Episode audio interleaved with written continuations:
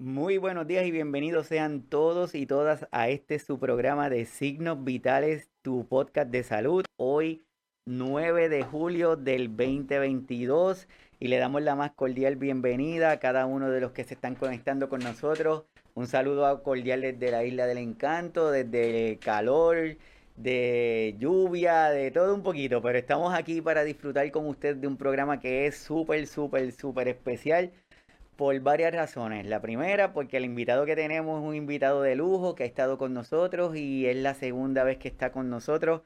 Y para nosotros de verdad es un placer, es un honor y un privilegio que esté porque vamos a aprender un, un montón de él. Y sé que también muchas personas se van a beneficiar de la información que él nos va a estar dando. Lo segundo es que hoy llegamos al final de la cuarta temporada de Signos Vitales y a todos los que se conectan, de verdad súper agradecido porque están con nosotros desde el inicio, desde que no sabíamos bien cómo íbamos a hacer esto y a cada uno de ustedes que, que nos han dado la oportunidad para estar compartiendo, ¿verdad? Y, y esto que le estamos compartiendo es los episodios que se suben al canal de YouTube que los pueden estar disfrutando, a cada uno de los colaboradores que sacan de su tiempo, de su esfuerzo y comparten su información con nosotros.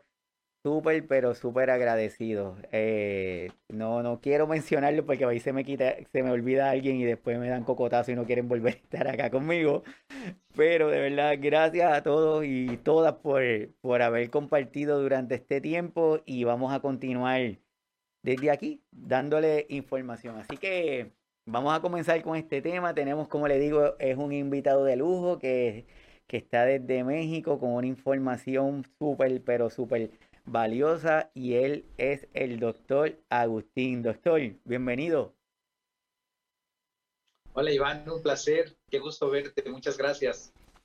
Del doctor es médico cirujano por la UNAM, tiene una especialidad en psiquiatría por el Instituto Nacional de Psiquiatría Ramón de la Fuente Muñiz. Se especializó en psicogeriatría de esta institución. Es, el autor de la guía para sobrevivir al proceso de cuidar a una persona con demencia Alzheimer y otros tipos de demencia. Actualmente tiene su consulta médica privada. Es ponente en eventos y congresos nacionales e internacionales y sobre todo es amigo y colaborador aquí de Signos Vitales. Agustín, de verdad, súper agradecido. Al contrario, Iván, el agradecido soy yo y tener el privilegio de estar en tu espacio que tiene información tan importante, información que, te has dedicado desde hace ya tres temporadas, cerrando esta cuarta, a, a difundir, que es lo más importante aquí. Vemos tú y yo en redes sociales todo el tiempo una gran necesidad de saber, de conocer, y mucho te inspira a ti a todo lo que ofreces dentro de tu contenido y estar en signos vitales es para mí en verdad un honor, porque gracias a ti y espacios como el tuyo, puedo llegar yo a un lugar que sería muy difícil desde la postura de, médico, desde, el consultorio, tú el gran contacto que tienes con las personas, no solamente en Puerto Rico, México, Argentina, Chile y todos los amigos que nos están viendo en este momento, pues esa es la intención, dar información, no por ser esta información eh, sencilla o simple, estamos pensando que es menos importante, pero has encontrado un gran espacio para compartir información que acerque a las personas, que no sea complicada, que no sea rebuscada. Sabemos que el que cuida lo que menos tiene es tiempo y es una tarea difícil y compleja de realizar y pues nada más, eh, eh, perdón, muy honrado por ser un gran amigo tuyo y de signos vitales. Sí, no, súper, de verdad que sí. El tema de la resistencia a los cuidados, Agustín, es un tema que, que es una constante, no importa el tiempo que llevemos a, conversando sobre los temas de demencia, sobre cambios de conducta, entre otros, siempre la pregunta o el cuidador o nuestras cuidadoras están cansados del comportamiento que tiene el pacientito, ¿verdad? Y por eso es que te tenemos a ti aquí hoy. Pero antes de entrar al tema, me gustaría preguntarte, para todos los que se están conectando por primera vez, para los cuidadores, cuidadoras y todas las personas que quieren conocer. ¿Qué es la demencia? Sabemos que son muchos, pero ¿qué es la demencia y qué tipos de demencia pudiéramos encontrar? Sin duda es importantísimo, antes de entrar al tema, lo, lo, comentas muy bien, Iván, es importante que recordemos, para quien ya lo sabe y para quien no, que la demencia es una enfermedad que se adquiere, que no es una condición propia del envejecimiento y que pues es preocupante que aun siendo una enfermedad con síntomas muy característicos, el diagnóstico sigue tardando entre dos y cuatro años en realizarse, mucho por pensar que esos cambios que la demencia genera en el organismo en las primeras etapas son normales por, por la edad. La demencia es un síndrome y en salud le llamamos síndrome a un conjunto de síntomas que pueden estar ocasionados por diversas enfermedades. Venimos de una pandemia y sabemos que la neumonía es un síndrome que tiene síntomas muy característicos y va a evolucionar de manera diferente una neumonía por una bacteria, por una bacteria en particular, por un virus, por un virus en particular, por un hongo, por la exposición a una sustancia tóxica. El tratamiento, el abordaje va a ser completamente diferente, aunque los síntomas se comparten en un proceso de neumonía como en un proceso de gripa, con características muy similares. Lo mismo pasa con la demencia. Quitemos, y tú lo has mencionado ya, quitemos el término demencia senil que no dice nada. La demencia es un padecimiento donde se van a alterar tres grandes áreas del funcionamiento de una persona. La demencia afecta no solamente la memoria, afecta tu capacidad de tomar decisiones, tu capacidad de razonamiento. La demencia hace que una persona se comporte en situaciones sociales de una manera inapropiada, ejemplo de un comportamiento inapropiado, decir o hacer cosas que no hubiera hecho previamente. Cuando digo no haber hecho previamente, es muy importante que sepamos que la demencia se da en el contexto de una persona que tuvo un funcionamiento intelectual normal a lo largo de toda su vida y que en algún momento, cuando empiezan los síntomas, va gradual y progresivamente perdiendo las capacidades. Muchas personas han hecho dibujos, esquemas bien interesantes y un ejemplo que a mí me es muy ilustrativo es como un árbol que va floreciendo sus ramas, sus hojas, y ya que llega a su plenitud, entonces, haciendo la equivalencia a un ser humano y el cerebro, es cuando adquirimos el mayor potencial y funcionamiento.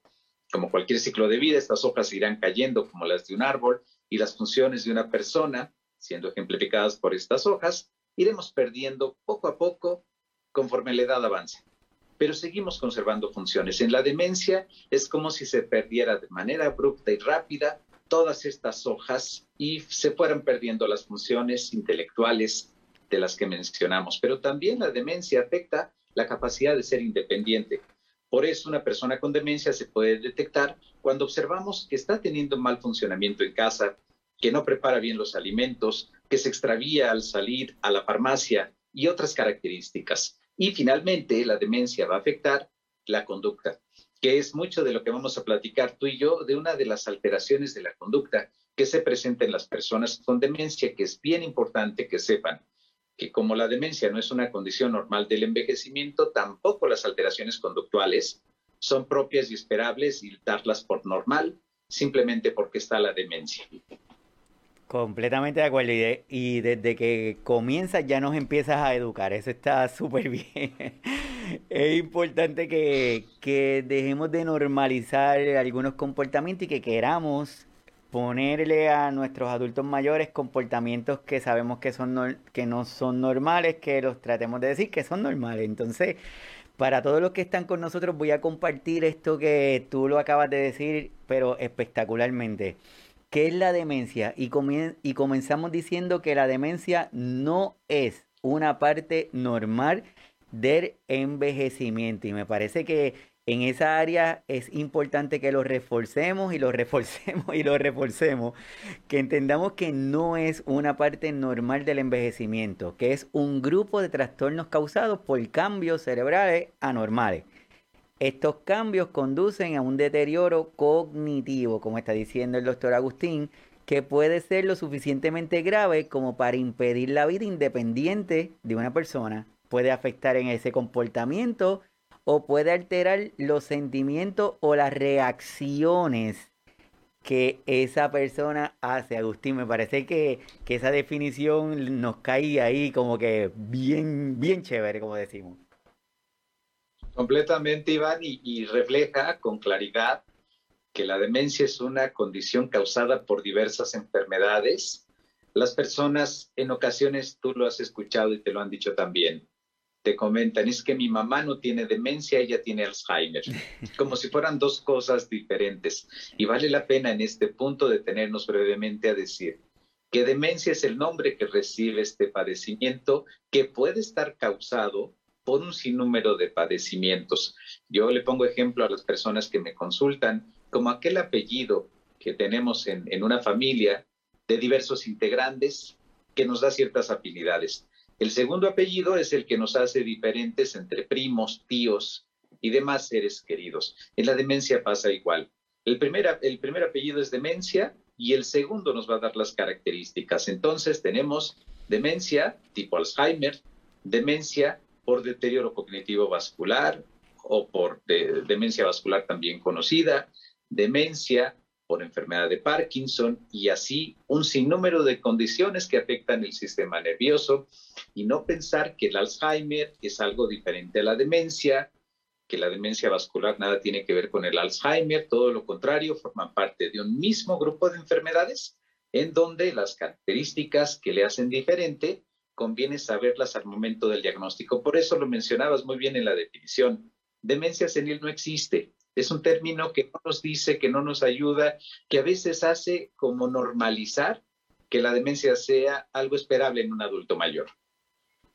Así es, y dentro de esa definición y dentro de esa búsqueda de la demencia que todos los días sabemos que a nivel mundial se diagnostican a personas cada tres segundos con la condición de demencia y eso es lo que logramos identificar. Imagínense todos los que no están todavía identificados y todos los que todavía estamos con la idea de que la, demencia es por edad y nos olvidamos de los precoz, de los diagnósticos precoces. Así que es algo que debemos prestarle mucha atención. Agustín, aparte de la definición de la demencia, yo estoy seguro que a ti te pasa igual muchas veces cuando el familiar o la persona conocen y tienen el diagnóstico, lo próximo que preguntan es, pero ¿y en qué etapa? ¿En qué etapa estoy?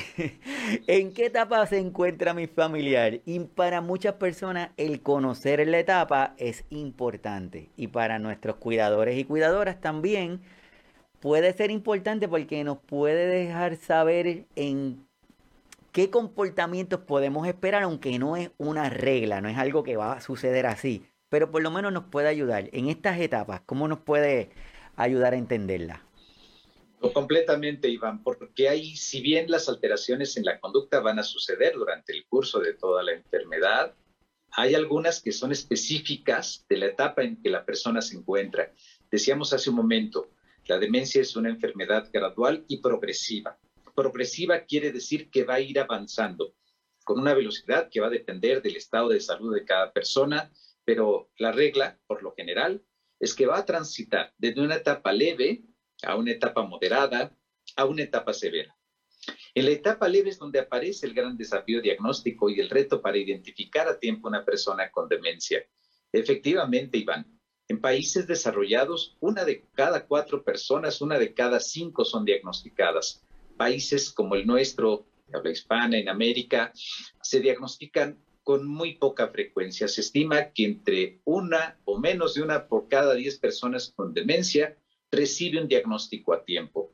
Pero vamos a partir de la persona que ya se le hizo el diagnóstico, que ya se le dijo a la familia que tiene una demencia, una demencia mixta, una demencia frontotemporal, una demencia tipo Alzheimer, el, caso que sea la evaluación, la etapa leve es una situación donde la persona todavía guarda cierta independencia y eso implica un riesgo donde las dificultades son que las personas siguen saliendo solas.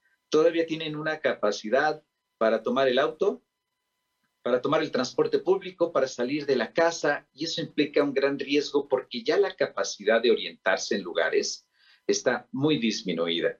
Los riesgos son que se pierdan, que se accidenten, las fallas de memoria consisten principalmente en dificultad para recordar cosas de forma reciente. Es cuando te dicen lo tengo en la punta de la lengua o queriendo señalarte o decirte una palabra, te señalan el objeto, Iván. No la pueden nombrar, les cuesta trabajo, toman con humor estas fallas, se ríen y te dicen, pero ¿qué querías? Pues ya estoy mayor, soy una persona grande. Hay un ligero descuido en el estado y cuidado de higiene personal. Eh, pueden todavía realizar algunas rutinas básicas, pero ya con algunos olvidos menores, dejar las hornillas de la estufa encendida. Físicamente son personas muy aptas, muy capaces de ser lo suficientemente independientes y esto implica una serie de riesgos. Sin embargo, la apatía es un dato clínico fundamental que suele aparecer en esta etapa leve. La etapa leve suele durar entre dos y cuatro años aproximadamente. La tendencia es que va avanzando. En cuanto a las fallas de memoria, los olvidos van siendo cada vez mayores. En una etapa leve, los cuidados son menores, quizás una hora, la familia tiene que estar supervisando por las tareas y desempeño que la persona con demencia tiene. Ya cuando estamos en una etapa moderada, las fallas son más evidentes. Ahí quizás ya ves depresión, irritabilidad, enojo.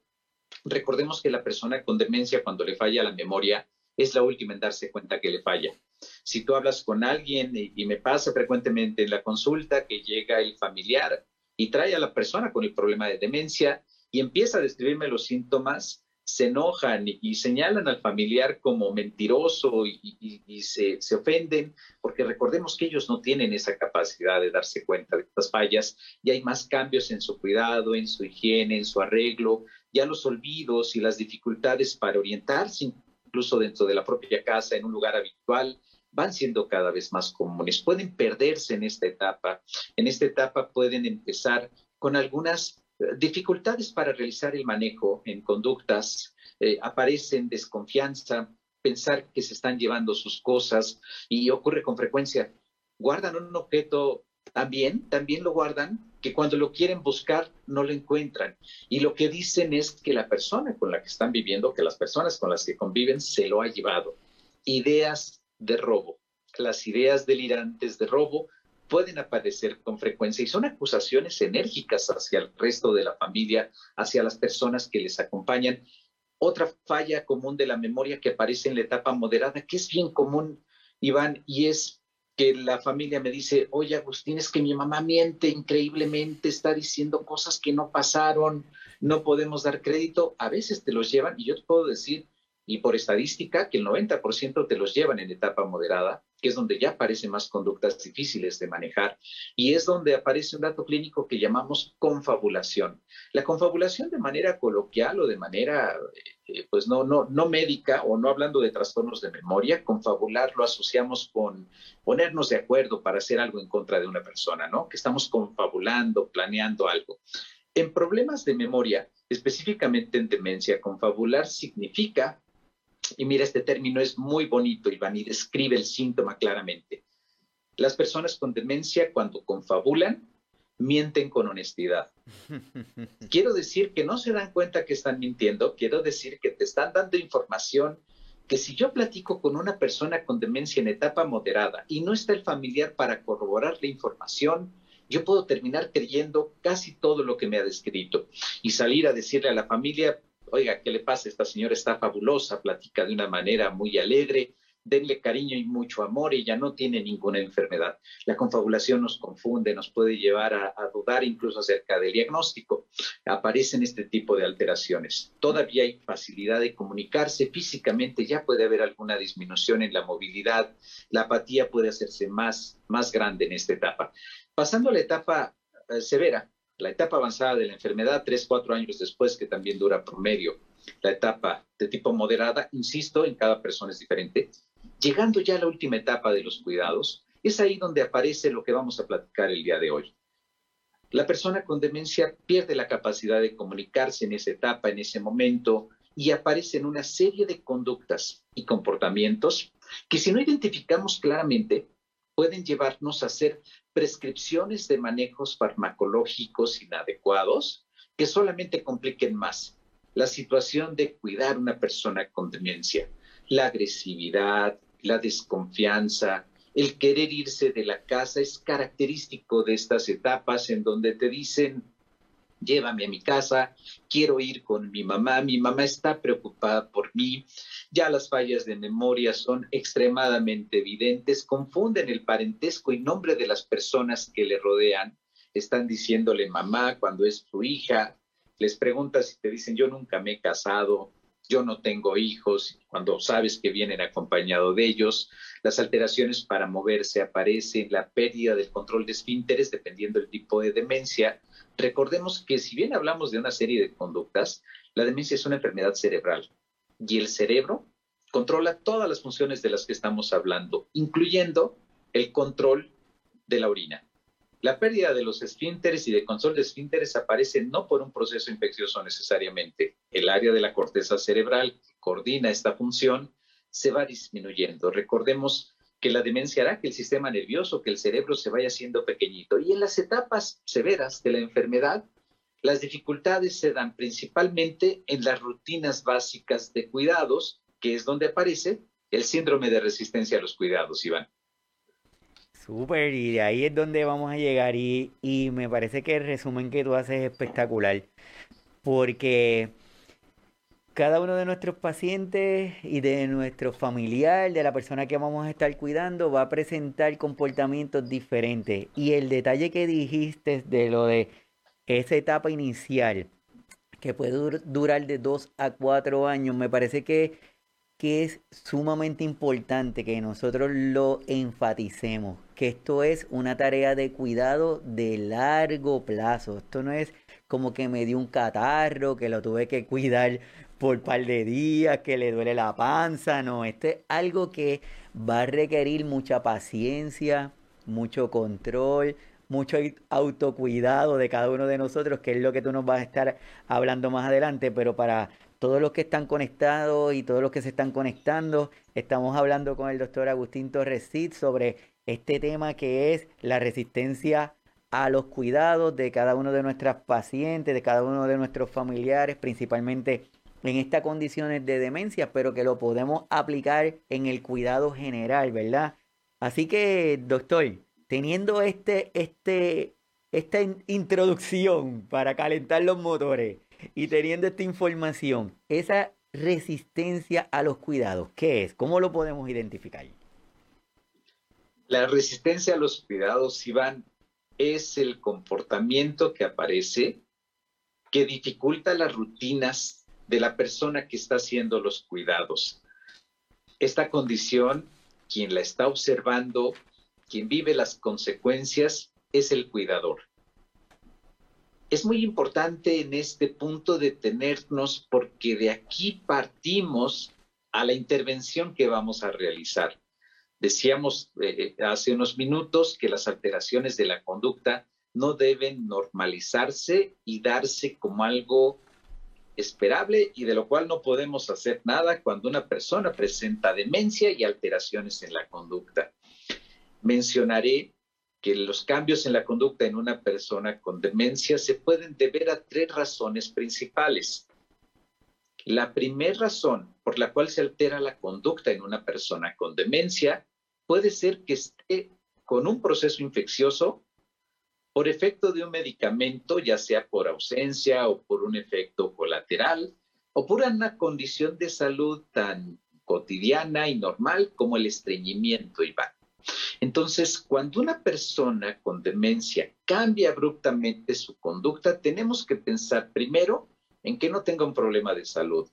Ya hablamos tú y yo y, hay un, un capítulo que te agradezco mucho haberme invitado, donde hablamos más al respecto. No quiero enfatizar, solamente recordar que lo primero que hay que hacer ante un cambio de conducta es explorar que no hay una condición de salud. La segunda es una condición que se conoce como síntomas psicológicos y conductuales en la demencia, que son alteraciones derivadas del mismo proceso de la enfermedad de la pérdida neuronal, de las lesiones vasculares, del área de la corteza que va perdiendo su tamaño, que va perdiendo volumen. Ahí es donde pueden aparecer estas alteraciones conductuales. Y la tercera es una alteración en la conducta que aparece única y exclusivamente cuando se realiza la rutina de cuidado. ¿Qué rutina de cuidados? Los que en este momento nos están viendo, les va a hacer mucho sentido lo que vamos a decir ahorita tú y yo. Me refiero a ese momento difícil que significa llevarlo a bañar. A ese momento difícil que significa darle las pastillas.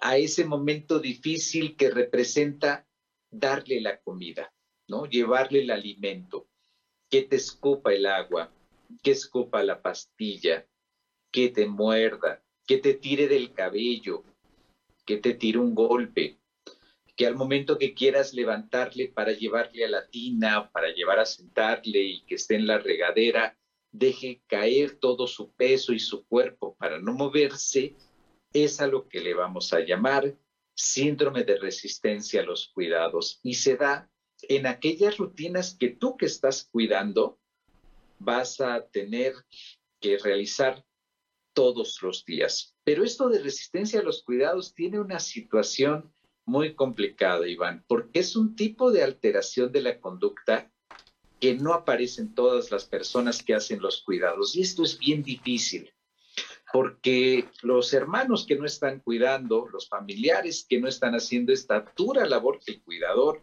sí está realizando, a lo mejor ellos tienen una mayor autoridad en la persona con demencia o hacen las cosas de una manera tal que se facilita se tome las pastillas, se facilita que coma, se facilita que se bañe. Y eso genera que la familia le insista al cuidador, debes de hacerlo con amor, tú no te fijas, no sabes darle de comer. Y este tipo de situaciones son muy dolorosas, son muy difíciles, porque la persona que está haciendo los cuidados está desesperada, está cansada, ya lo hablaste tú en varios episodios, el desgaste, el, síndrome de agotamiento del cuidador y tener que pelear y batallar y luchar con la persona para realizar estas rutinas. El riesgo es, Iván, que dejes de lavarle los dientes, porque sabes que en ese momento de la rutina va a haber una situación muy desgastante para ti. El riesgo es malnutrición, porque no quiere comer o la manera en que le ofrecemos el alimento no facilita la conducta que coma o simplemente no quiere tomar los medicamentos o no quiere realizar las rutinas de aseo básico. Sabemos claramente que muchos ya requieren en esta etapa que la resistencia a los cuidados es más común en las etapas avanzadas de la enfermedad, donde se pierde la capacidad de comunicación. Y es ahí donde el cuidador tiene que hacer uso del lenguaje no verbal de la conducta de la persona con demencia para anticipar este tipo de escenarios y situaciones que son muy desgastantes y conflictivas. Así lo que tú lo que estás comentando, igualito la situación es que las palabras que estás diciendo son ahí directas porque el cuidador cuando va donde nosotros o cuando tú los escuchas hablando con otras personas, lo que dice es que mi mamá no quiere no quiere. Y entonces cuando tú te detienes por un momento, tú piensas y dices, no quiere, no puede, no entiende lo que le estoy diciendo, pero se nos hace bien fácil decir, es que no quiere. Entonces, ahí yo siempre le digo, ponte en la posición de ella, ¿qué le estás diciendo? ¿Te está entendiendo? Probablemente no te esté entendiendo. Y entre esa búsqueda de situaciones, pues nos desgastamos. Todos nos desgastamos, el, el pacientito y el cuidador. Y, comenzamos a hablar ahorita de las diferentes etapas, Agustín, porque en una de, los, de las informaciones que, que me estabas comentando y que me enviaste, estaban hablando de esa resistencia al cuidado y lo define como que en estas etapas ¿Qué, podemos ver? Si es, ¿Cómo podemos acercarnos? ¿Qué podemos hacer para poder minimizar este riesgo, esa resistencia? Como tú decías, identificamos, yo creo que, de forma universal, el momento del baño es como que bien complicado. Es como que uno de los momentos más difíciles. Pues entonces, ¿cómo, ¿qué podemos hacer si vamos a estar identificando por etapa, Agustín? Sí, e, en la etapa leve la resistencia se da no tanto en las rutinas de cuidado general, la persona todavía es independiente, pero hay conductas que quiere seguir haciendo aunque es un riesgo que las lleve a cabo. manejar. Manejar es una de las dificultades grandes que las personas que tienen este tipo de alteraciones en la conducta llegan y presentan con frecuencia. ¿Qué le pedimos a la persona que realiza los cuidados? ¿Qué es lo que nos interesa? Muchas veces tratamos de que la comunicación se mantenga como un canal abierto, que la persona con demencia no deje de hablar, que la persona con demencia siga comunicando y haciendo saber sus necesidades. Pero aquí es muy importante que en la fase inicial, donde aparecen las fallas de memoria, tú que estás realizando los cuidados, sepas lo que acabas de decir, Iván. No es que no quiera, es que no puede recordar. Es que no puede darse cuenta lo que le conviene. Es que su enfermedad justo consiste en esas dificultades. Y en ese punto, lo que le pedimos a la persona que hace los cuidados es, tú que te diste cuenta que le está fallando la memoria, no le hagas desafíos mentales. No le estés preguntando constantemente, oye, ¿quién soy yo? ¿Cómo que me acabas de decir, Lupitas? Mi nombre es Juanita. Ese tipo de conducta por parte de la persona que cuida puede generar en la persona con demencia en la etapa leve irritabilidad, enojo, no querer cooperar, no querer salir. Y eso es algo que las personas que acompañan a alguien que presenta demencia, Iván, y tú lo has visto, yo también, les hacen más exámenes de memoria que nosotros, ¿no? ¿Cómo no te acuerdas? Pero fíjate muy bien. Entonces, la resistencia se puede dar mucho en este tipo de situaciones que generan que la persona con demencia pues ya no quiere hablar. Incluso te lo llegan a decir, pues ya que digo, si todos me corrigen, la persona con demencia no se percata que tiene una alteración importante en la memoria pero sí se da cuenta que su hijo, su hija le frunce el ceño, le habla fuerte. La persona con demencia no se da cuenta que repitió 15 veces lo mismo en dos minutos. Y no estamos queriendo decir que la persona que cuida sea responsable y culpable. Solo la queremos alertar a que si tú eres de las personas que les hace desafíos mentales y un sinnúmero de preguntas, pensando que con eso los vas a ayudar, te detengas un poco a lo que estamos diciendo, a reflexionarlo lo que sirve, la conducta que funciona, es la que da el resultado que tú esperas. Entonces, si yo lo que quiero es que mi familiar siga platicando, no lo corrijas. No le digas que la información es equivocada, que la siga proporcionando. Nos interesa que mantenga esta interacción social. La resistencia se puede dar desde ese tipo de situaciones como son las etapas tempranas de la enfermedad. En las etapas intermedias eh, Iván, lo platicábamos tú y yo la, vez pasada, que muchas veces la conducta la puede generar la persona que realiza una visita breve, está el cuidador haciendo esa tarea y esa labor, llega a la familia, le cuesta trabajo a la persona con demencia entender cuál es el motivo y la despedida. Se acercan a ellos, ya me voy, cuídate mucho, te quiero, te voy a hablar, te amo mamá, si la persona con demencia en ese momento no está inquieta, 90% de las veces que el que llegó de visita se va, la persona con demencia te va a decir, ya me voy, ya me voy ahí, ya me tengo que ir, ¿a qué hora me toca a mí? Cuando hablamos de la resistencia a los cuidados, nos referimos sí a las rutinas básicas, como las que mencionábamos del cepillado dental, el baño y más, pero también incluyen estas otras conductas donde nosotros formamos parte del ambiente de la persona con demencia. Y lo más importante, todos tendríamos que saber hacer lo mismo y entendemos que alguien nos puede escuchar y decir, pero yo quiero abrazar a mi mamá al despedirme de ella, siento eh, todo ese cariño y amor hacia mi mamá. Sí, pero le dejas un problema muy grande a la persona que está cuidando, le dejas una tarea muy difícil que ahora es convencerla de que esta es su casa y que no se tiene que ir. Ya entrando en fases avanzadas del padecimiento, aparece lo que mencionabas, la conducta de baño.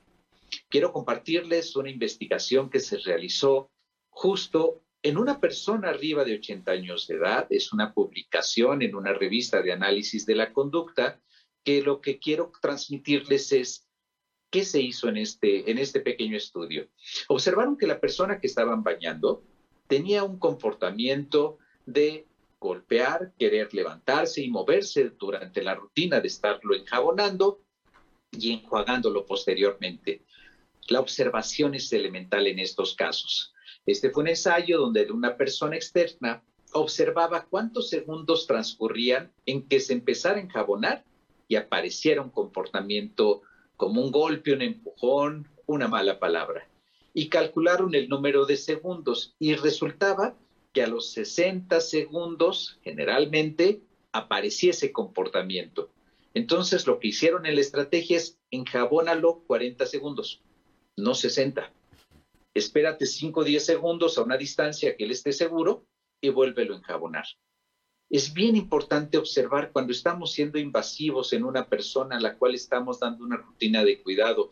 Recuerden que una cosa es que no tengan la capacidad intelectual de integrar todo lo que les ocurre, pero siguen sintiendo, siguen sintiendo pena, siguen sintiendo malestar de estar desnudo, desnuda frente a un extraño. En otra estrategia que realizamos con una persona que acostumbraba jalar del cabello a la cuidadora cuando realizaba la rutina de baño, esto lo consulté con mi querida maestra de la conducta y ella me ayudó a implementar la estrategia. A esta persona al momento del baño pusimos aroma de lavanda para aromatizar eh, la habitación, ya dentro de lo que era el, área del baño, se cerraron todas las corrientes de aire, se evitó tener personas que estuvieran pasando, entrando y saliendo, y se le dio una toallita en las manos.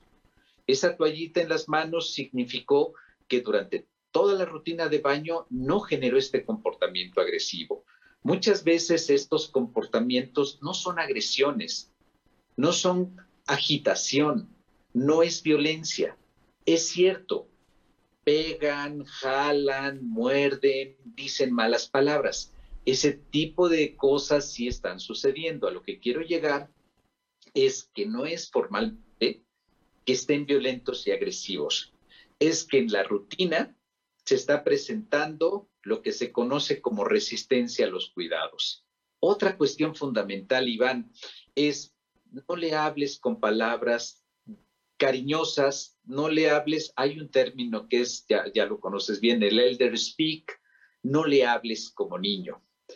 Muchas veces creemos que eso genera cercanía, calidez. Hay personas que sí, hay personas que sí, pero la mayoría, y de ahí lo que se llama abordaje centrado en la persona, es conoce con quien estás interactuando. A mí me gusta cuando hablo con una persona que estoy atendiendo, por un proceso de demencia, preguntarle su nombre y cómo se dirige la gente a, ellos, ¿no? Si se llama Lourdes, aquí en México le puedes decir Lulu, por ejemplo, ¿no? O si se llama María, aquí en México le puedes decir Mari. O, hay quien te dice María. Entonces no, no le tienes que andar diciendo Mari, por ejemplo. Pero volviendo al Elder Speak, los que están haciendo los cuidados, es bien importante que sepan que para realizar estas rutinas, es conveniente saber cómo dirigirse a la persona. Hay quien a veces con que le digas doctor, si esta es su, profesión, ingeniero, maestro, maestra, lo voy a bañar.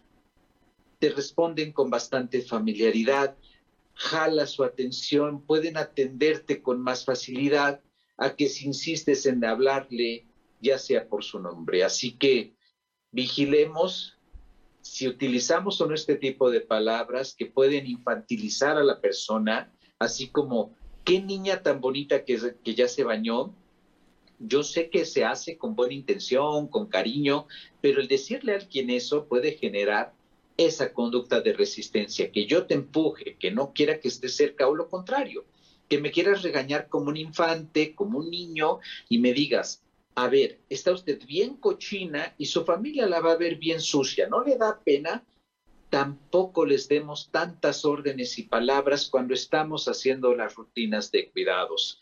Esas rutinas de cuidados, de higiene y aseo personal se tienen que realizar con órdenes sencillas, viendo a los ojos, yo no sé trabajar, te decía Iván hace rato, cuando estoy haciendo live ya no sé a dónde estoy viendo y cuando me veo yo en la repetición traigo los ojos para todos lados, pero el cuidador no tiene que hacer eso, tiene que ver a los ojos de la persona que está atendiendo, a hablarle en voz de, de un tono moderado, acuérdense que muchas de las personas no escuchan, hablarle en un tono moderado, palabras simples y concretas, en lugar de decirle, es hora de bañarse porque su hija viene a las 10 de la mañana, me va a decir que no hago mi trabajo y que usted está muy cochina. En lugar de darle toda esta información es decirle, señora, vamos al baño. Y la acompañas y la llevas y gentilmente la diriges. Entonces son aspectos que podemos implementar en la rutina de cuidados. Todo lo que estás comentando es así y me parece que todas las personas que están en el chat con nosotros y a los que luego van a estar escuchando el episodio le va a hacer mucho pero mucho sentido. Y yo creo que, que la intención es continuar teniendo este diálogo para que los que nos escuchen como que se sienten por un momentito, piensen, analicen lo que están haciendo en ese cuidado y tal vez descubran que afinar algunos detallitos que están haciendo le va a significar un beneficio increíble tanto para ellos como para el pacientito. Completamente, Iván. Y de eso se trata, de no mandar el mensaje equivocado, de señalar a quien ya está haciendo una tarea tan difícil y compleja que en redes sociales lo vemos tú y yo. La mayoría de las preocupaciones que comparten es el agobio por cuidar cuando aparecen estos comportamientos, estas conductas que requieren rutinas. Y ahí hay una situación en donde muchas personas tienen una gran resistencia a los fármacos. Y yo los entiendo, porque si quieres tratar con fármacos una resistencia a los cuidados, solo vas a complicar las cosas todavía más de lo que están, porque el origen de los síntomas es la rutina misma la manera en que estamos haciendo los cuidados. De ahí viene el síntoma, porque por eso le llamamos síndrome de resistencia a los cuidados, porque es una conducta que no está todo el tiempo, es más, a veces no está con todas las personas, sino que se da específicamente en ciertos momentos del día. Si yo como cuidador, hijo, hija, persona que estoy contratada, le digo al médico, agobiada, harta, cansada, es que en verdad está muy violenta, a lo mejor el médico se va a quedar con la idea de que está muy violenta y necesitamos prescribir algo para bajar ese nivel de violencia. Por eso es muy importante responder a preguntas elementales como cuándo, dónde y con quién aparece la conducta.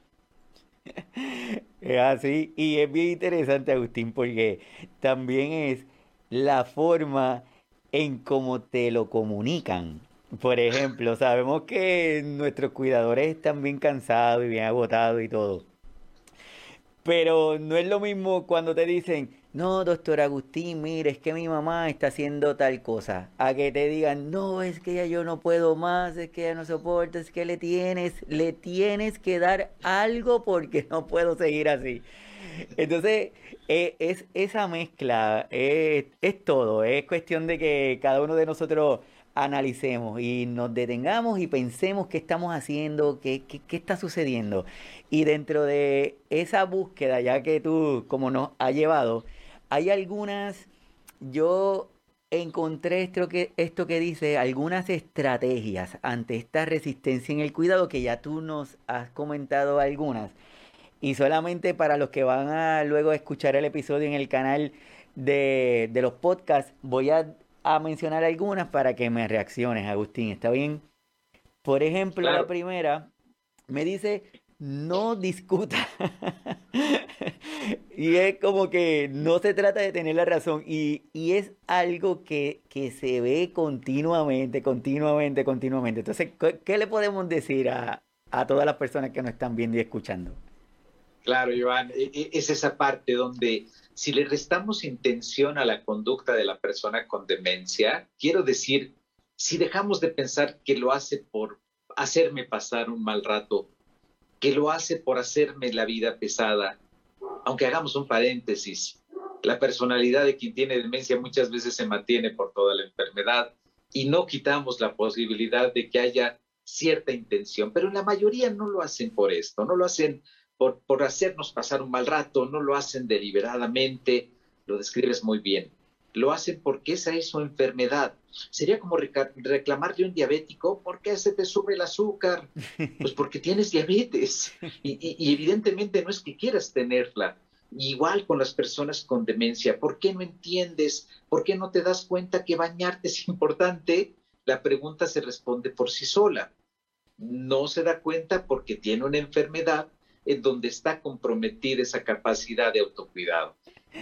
Así es, lo segundo que nos están compartiendo es evalúe las condiciones que rodean la denegación de la atención, lo que tú nos estás diciendo, evalúa, evalúa. El momento del baño, siéntate, revisa, en qué momento se pone incómodo, qué le puede ayudar, qué no le puede ayudar. Y también siempre es personalizar, ¿verdad? Vamos a personalizar, porque buscamos por las redes, verificamos grupos, preguntamos y quizás a una persona hizo algo y le funcionó, pero no lo apliques a tu familiar porque sabes que eso no le va a funcionar. Entonces es como que personalizar esa, esa área. La otra que dice es, elija sus batallas, Agustín. Y mira, eso de, de elija sus batallas lo estaba leyendo y me acordé. Es importante centrar la atención en el cuidado de la persona y conocer sus hábitos. Si lo quieres bañar en las mañanas, y lleva 75 años bañándose en las noches, elige tus batallas, báñalo en la noche.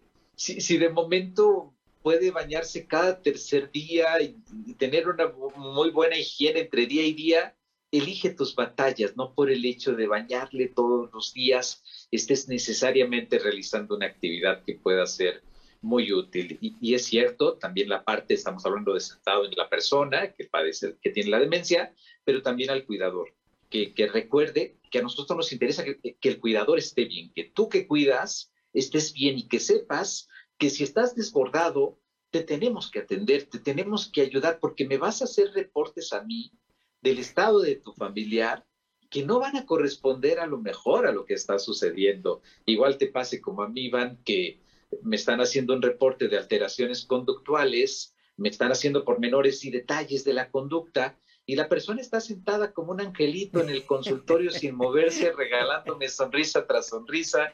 Pobre el familiar, el cuidador está tan desesperado y ya con años de experiencia tú y yo les decimos, mira, yo te entiendo, sé que las conductas dependen del contexto y el comportamiento está relacionado a que ella está en un consultorio y se está conduciendo socialmente como lo haría porque este tipo de conocimiento y aprendizaje lo está. Pero definitivamente elegir las batallas es fundamental.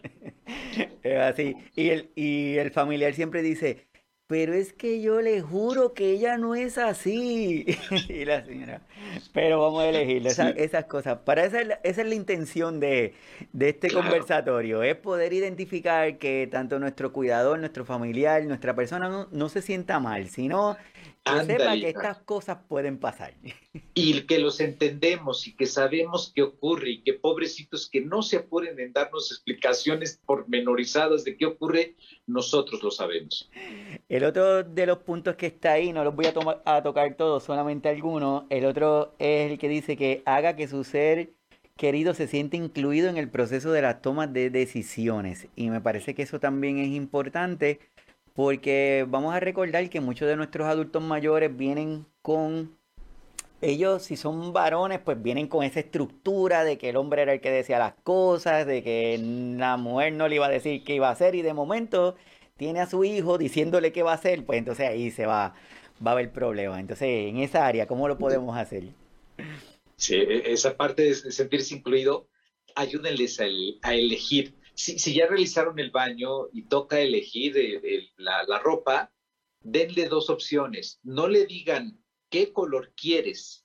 Enséñenle verde y amarillo porque saben que eran sus colores favoritos. Y se va a sentir muy bien en elegir. Ponme el verde, ponme el amarillo. ¿Quieres el rojo o el azul? La elección no significa que ustedes, cuidadores, le den esa responsabilidad a la persona con demencia, sino que ustedes le ofrezcan y que a partir de que yo le ofrezco, él puede escoger y sentirse incluido en la toma de decisiones. Parece que es súper, súper vital.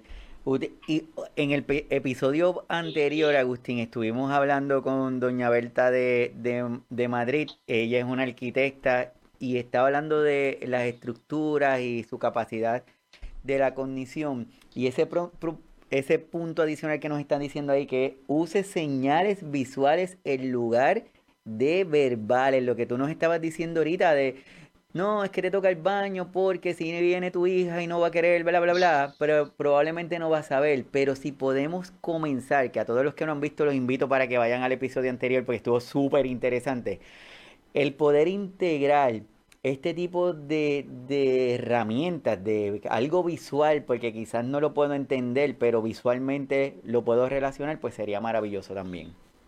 Completamente, Iván. Y la arquitectura tiene un lugar increíble en lo que tiene que ver en la realización de los cuidados. Cuando tienes riesgo de caídas en grandes pasillos, es importante que cuando tienes espacios monocromáticos, que no identificas las transiciones entre la pared y el piso, son aspectos que puedes mejorar en casa de manera inmediata, incluso con el mobiliario del baño. Si fueres todo en tono blanco, eh, mira que lo que hablamos muchas veces, hay, hay cocinas en algunos lugares, yo no sé si, si allá con ustedes utilicen un tipo de mosaico, pero hay, hay cocinas que son, son blancas completamente llenas de mosaicos y una persona con demencia va a identificar un mosaico y, y, no va a tener la capacidad en el momento de saber si está en la cocina o en el baño. Y pueden tener un comportamiento que esté induciendo una conducta de, de, hacer del baño en la cocina, pero no es que quieran hacer de la cocina, es que no pusimos la transición, parecen quirófanos, están llenas de, de, todo este tipo de losa que simula y que da la impresión de un baño, y de ahí que la arquitectura sea fundamental. Y si es muy blanco el baño, pues pintemos, las, hagamos un soclo con un señalamiento, pintemos el piso de otro color, toda la parte del mobiliario, del WC, de las tapas, pongámosla de otro color para facilitar los contrastes. Ese es súper importante. Y como último punto, y no por ser menos importante, el autocuidado de nuestros cuidadores, de nuestras cuidadoras. Sin autocuidado, nada de las cosas que hemos dicho va a funcionar. Todo se nos va a quedar ahí en la información. Autocuidado es vital, Agustín. Totalmente, Iván. Y que sepan que, que si bien queremos darles estas situaciones como ocurren, como pasan, como las vivimos todo el tiempo, sepan que, que valoramos la tarea que están haciendo, que están realizando una actividad que, vale la pena mencionarlo. A veces eh, los papás, las personas que tienen demencia hacia sus hijos, pues no tuvieron el mejor de los tratos, no tuvieron el mejor de los acercamientos y es bien difícil decirle a un hijo que ha vivido esta experiencia previa, que haga un sinnúmero de actividades llenas de amor, paciencia, compasión y comprensión. Lo sabemos, sabemos que es difícil, sabemos que es una situación compleja y lo que queremos es llevarles no a señalar que ustedes tienen las fallas, sino a buscar estos pequeños elementos, estas pistas, que no se quiere sentar, a lo mejor no se quiere sentar porque tiene dolor. Mm. El dolor es una de las principales causas de resistencia a los cuidados. Y como bien decías, Iván, un cuidador debe estar constantemente evaluando su tranquilidad, su estabilidad, su salud mental. La mitad casi de las personas que realizan los cuidados van a sufrir un episodio depresivo durante todo este proceso, lo cual hará que sea más desgastante. Así que tu espacio es, un espacio maravilloso porque facilita en un lenguaje eh, claro, comprensible, eh, con un tono bastante cotidiano, como lo están viviendo dentro de casa, es parte de las estrategias que pueden implementar. Adicionalmente, ellos recibir ayuda de salud mental. Qué, interesante porque justo se trata de eso, de poder eh, unificar y saber que es parte de un todo y llevarle, como lo has venido haciendo eh, en este, en este gran espacio, llevar información que no interrumpe la actividad de los cuidados, que en las modalidades que tienes, lo mismo es por un podcast, lo mismo es estar haciendo la rutina el tiempo que te están escuchando.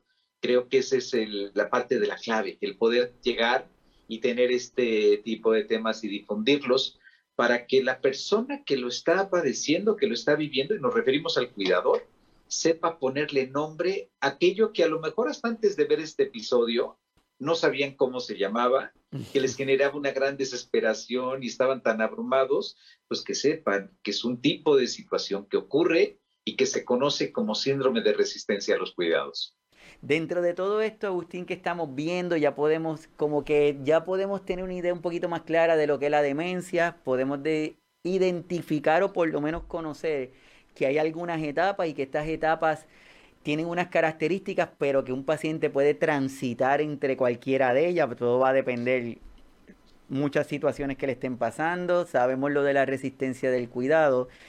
Y voy a compartir esto porque también se me hace que es importante que nuestros cuidadores, cuidadoras y los familiares, los amigos y las personas que van y visitan la casa de nuestros cuidadores deberían de tenerlo siempre bien presente. Porque en ocasiones una visita de una persona a la casa de nuestros cuidadores, en lugar de ser una experiencia eh, agradable para el cuidador, se convierte en un caos. Entonces algunas recomendaciones que dicen cinco acciones que es mejor evitar en un enfermo de Alzheimer. Dice hablar a gritos o en tono de enfado, Agustín. Sí, y recordemos aquí, y hablabas muy bien hace un momento, Iván, acerca de la importancia de cómo hacemos los cuidados. E, el cómo genera la diferencia y no se trata de que tomen un curso intensivo de estrategias y habilidades. Se trata de identificar que mi conducta, yo, cuidador, va a influir en la conducta de la persona con demencia. Eso es elemental y yo hablaría acerca de algunos principios generales del comportamiento. Se llama y se conoce como la conducta en función del contexto. Y vamos a poner un ejemplo breve, muy rápido, Iván. Eh, los pequeños que en la escuela se comportan muy bien y en la casa muy mal. Es el mismo pequeño que está en la casa portándose pésimo o, y va a la casa de los abuelos y se porta de maravilla con los abuelos y va a casa de un amigo y se porta muy bien y regresa a casa y se porta muy mal. Contexto es todo lo que rodea a una persona con demencia. Contexto es la temperatura, la iluminación, la ventilación y las personas que estamos alrededor y la manera en cómo nos comportamos las personas que estamos alrededor. Por eso es muy importante. Si ya estás cansado, estás cansada, agotado o agotada, respira, toma aire, aléjate un poquito de los cuidados antes de responder por impulso, porque efectivamente ese tipo de estímulos, le vamos a llamar así, un estímulo también puede venir de la persona que está haciendo los cuidados. Y nuevamente, no queremos cargarles una responsabilidad adicional y decirles que es fácil lo que están haciendo, en absoluto queremos decirles que si estás viendo que con frecuencia te ocurre que pierdes la paciencia, el control y puedes levantarle la voz y gritarle, es tiempo de que tú, que estás cuidando, recibas ayuda. Eso es así. De otro de los aspectos que también, estos son algunos aspectos para evitar, es hablarle deprisa, hablar de la persona enferma como si no estuviera presente. Agustín, ¿cuántas veces nos enfrentamos a esto y es algo bien complicado para, pues, para nosotros que estamos presentes, pero también nos ponemos en la posición tanto del pacientito, porque muchas veces empiezan a decirle, ay, tú te acuerdas cuando ella hacía y te acuerdas cuando tejía y te acuerdas, y mira qué flaquita está y ay bendito, en Puerto Rico utilizamos mucho el ay bendito, ¿verdad?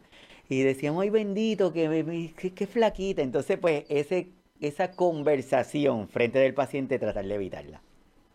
Completamente, hay que evitarla y en todo caso lo que yo acostumbro a hacer es comunicarme posteriormente con la familia o dividir la sesión en dos, hablar con la persona y pedirles autorización para meter a su familiar y a veces trato de ser muy breve con el familiar para no estar alentando alguna dificultad en el regreso a casa. Pero es bien importante no ignorar la presencia de quien está con nosotros como si no estuviera ahí. Eso es súper importante. Así que, nada, el tiempo va súper rápido y cada vez que te tenemos a ti, el tiempo como que se hace más cortito, creo yo. Pero estamos súper agradecidos con que estés con nosotros. Así que la intención de estos espacios es crear y comenzar o incentivar la búsqueda de información. Nada de lo que le decimos, queremos que usted sustituya nada, solamente evalúe, siéntese consúltelo con sus familiares, consúltelo con su doctor, con su doctora, mire lo que está pasando, que probablemente descubra que hay algún detallito que le va a hacer la vida más fácil o por lo menos va a tener algún espacio para poder respirar. Mejor sin olvidarse de ustedes mismos. Así que, Agustín, a modo de resumen de este super tema, ¿Qué le podemos decir a nuestros cuidadores, a nuestras cuidadoras, a las personas que nos están escuchando que no todavía no han tenido esa experiencia de tener un familiar cuidándolo directamente? ¿Qué le podemos decir? Que si en todo caso no has tenido la oportunidad de, de cuidar porque no te ha tocado estar de cerca, si tienes a alguien, yo te puedo asegurar, Iván, y tú y yo lo sabemos, hoy cualquiera de nosotros tiene algún conocido que tiene un familiar que está pasando por una demencia. Si no es tu caso, que lo estés viviendo directamente, trata de acercarte a la persona que sabes que es un cuidador, que sabes que está realizando esa tarea. Si tú viste este episodio y te recordó a un familiar o alguien cercano tuyo, invítalo a que lo vea para que eh, la información es, es elemental en psicología ponerle nombre a lo que estamos viviendo y experimentando en sí mismo puede entrañar alivio.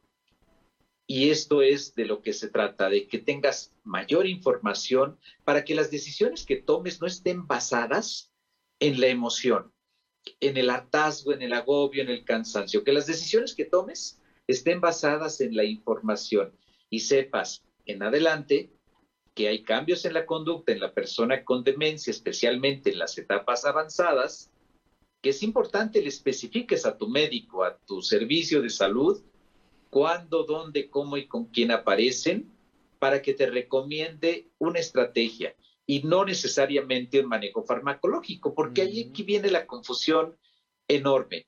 El reporte del cuidador a veces puede estar dimensionado por el gran estrés y agobio que están presentando. Así que Mm. Ubiquemos a la resistencia a los cuidados como un tipo de alteración conductual más común en las etapas avanzadas de la enfermedad que se debe a situaciones del ambiente y mucho con la manera en que se llevan los cuidados, Iván. Completamente de acuerdo. Aquí me están preguntando de qué forma pueden contactarte, Agustín. Claro, en mis redes sociales, eh, por favor, estoy como doctor Agustín Torres en Facebook. Ah, de ahí va el link directamente a Instagram mi correo electrónico eh, viene ahí mismo ahí en la página, es atcdel.gmail.com. Ahí estoy a sus órdenes con todo gusto, Iván. Super, muchísimas gracias. Igualito, súper agradecido contigo porque sacas de tu tiempo y estás con nosotros y para, de verdad, para mí es un honor y un privilegio que estés conmigo. Para mí es un honor que haya cerrado esta cuarta temporada conmigo Espero poder tenerte en la próxima temporada conversando de estos temas que yo estoy seguro que, que nos sirven para todos y para todas tener esta información y ponerla de práctica. A todos los que estuvieron acompañándonos en esta cuarta temporada, gracias. Siguen estando en las diferentes plataformas, en las de los podcasts, en la página de, de, YouTube, en el canal de YouTube o en la página de Facebook, están ahí disponibles a todos los que confían en nosotros, que nos permiten llegar a sus casas, a su trabajo, en donde escuchen el episodio agradecido, igualito a, todas a todos los grupos que me dan la oportunidad de estar con ellos, en fin, a todos los que confían, eh, gracias y esperamos continuar aquí con ustedes conversando de estos temas. Y de, de aquí un gran abrazo a Agustín, gracias de verdad. Al contrario, Iván, el agradecido soy yo, a la gente que escribió en redes también, caray, todas las personas que han estado atentas a, esta, a este enlace que, hemos tenido. Y, muy importante, Iván, a mí me, sorprende mucho cómo sea Puerto Rico, Guatemala, Brasil, Argentina, Chile, México, la condición es la misma, las necesidades son, quizá cambie una que otra palabra para describir alguna situación, pero estamos viviendo lo que un padecimiento nos puede enseñar. Y creo que a través de estos espacios y una de las cuestiones importantísimas, quizá la pandemia aceleró la transición a esta, esta gran colaboración. Así que felicidades, felicidades, tu espacio está maravilloso, Iván. Y al contrario, yo muy honrado y feliz de estar contigo cada que así me lo necesites. Gracias, gracias a todos los que se conectaron. Gracias, cuídense mucho. Nos vemos el próximo sábado, 11 de la mañana de Puerto Rico, 10 de la mañana de México. Y nos vemos aquí para discutir y conversar sobre otro tema de interés. Cuídense mucho y nos vemos. Gracias. Chao. Bye.